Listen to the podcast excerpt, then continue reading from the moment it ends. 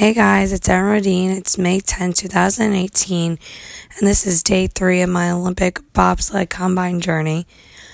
So today I did absolutely nothing. I didn't even go to work. I have had flu like symptoms since last night.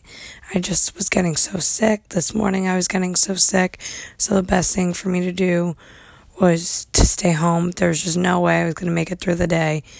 So, in this segment, I'm going to talk to you a little bit about the obstacles that I am going through outside of just training with Oliver and a little bit about my health. So, if you listen to my first segment, I kind of touched upon how I had to stop running in college, and this was due to a car accident that my sister and I were in and the car accident led to me developing something called compartment syndrome, exertional compartment syndrome, and I have it in my left shin. So what this means in more or less words is that the fascia in my in my left leg doesn't allow for enough blood flow when I am overexerting it.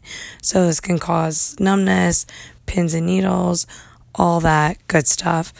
But if it's not taken care of right away, it can become more serious. Thankfully, I haven't had any real issues with it. It's just more of an inconvenience where I just can get in a little bit more pain quicker when I work out, but nothing I can't handle. But last summer, I actually was diagnosed with Rocky Mountain spotted fever. This was just a huge, huge, huge blow um, just to my immune system.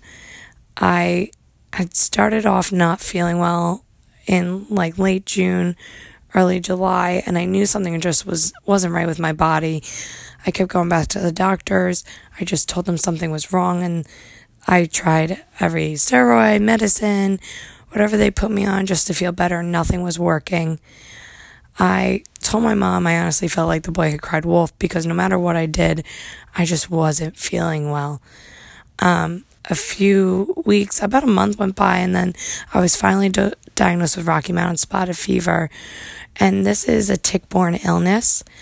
Um, the real reason I was even diagnosed when I was was because it had already affected my heart because my EKG was so off that they sent all my blood work out to a Lyme's specialist out in California and then one went in White Plains, New York, and they both came back positive for Rocky Mountain and a strand of Lyme's disease.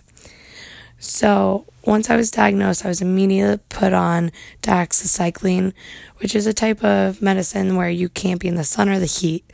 So the rest of my summer was pretty much shot, but I'm very thankful for my parents and family who helped me, especially my mom, who helped me get through last summer. But since I was diagnosed, I have had just such a rough go of it. I my immune system is so compromised that I just catch everything. I have really bad joint pain a lot and my fatigue levels are just super high. I just get tired so easily. So when I got these shots the past we um yesterday and the past week, they just my immune system just can't handle them. So I think that's why I was feeling so sick today. Um, for anybody who has had Lyme's or Rocky Mountain and they know it's a, hopefully it's not a long term thing, but for me it just happens to be, it's almost a year and I'm still just feeling the side effects of it. I'm trying changing my diet. So right now I'm gluten free just to see if that helps. So far, it's just really helped with the bloating and my joints aren't as swollen as often, so that's good. But I'm willing to try anything just to feel better. So today was kind of just a wash. Hopefully, I wake up feeling much better. I'm going to go to bed now, and I can't wait to see what Oliver has in store for me tomorrow. Have a good night.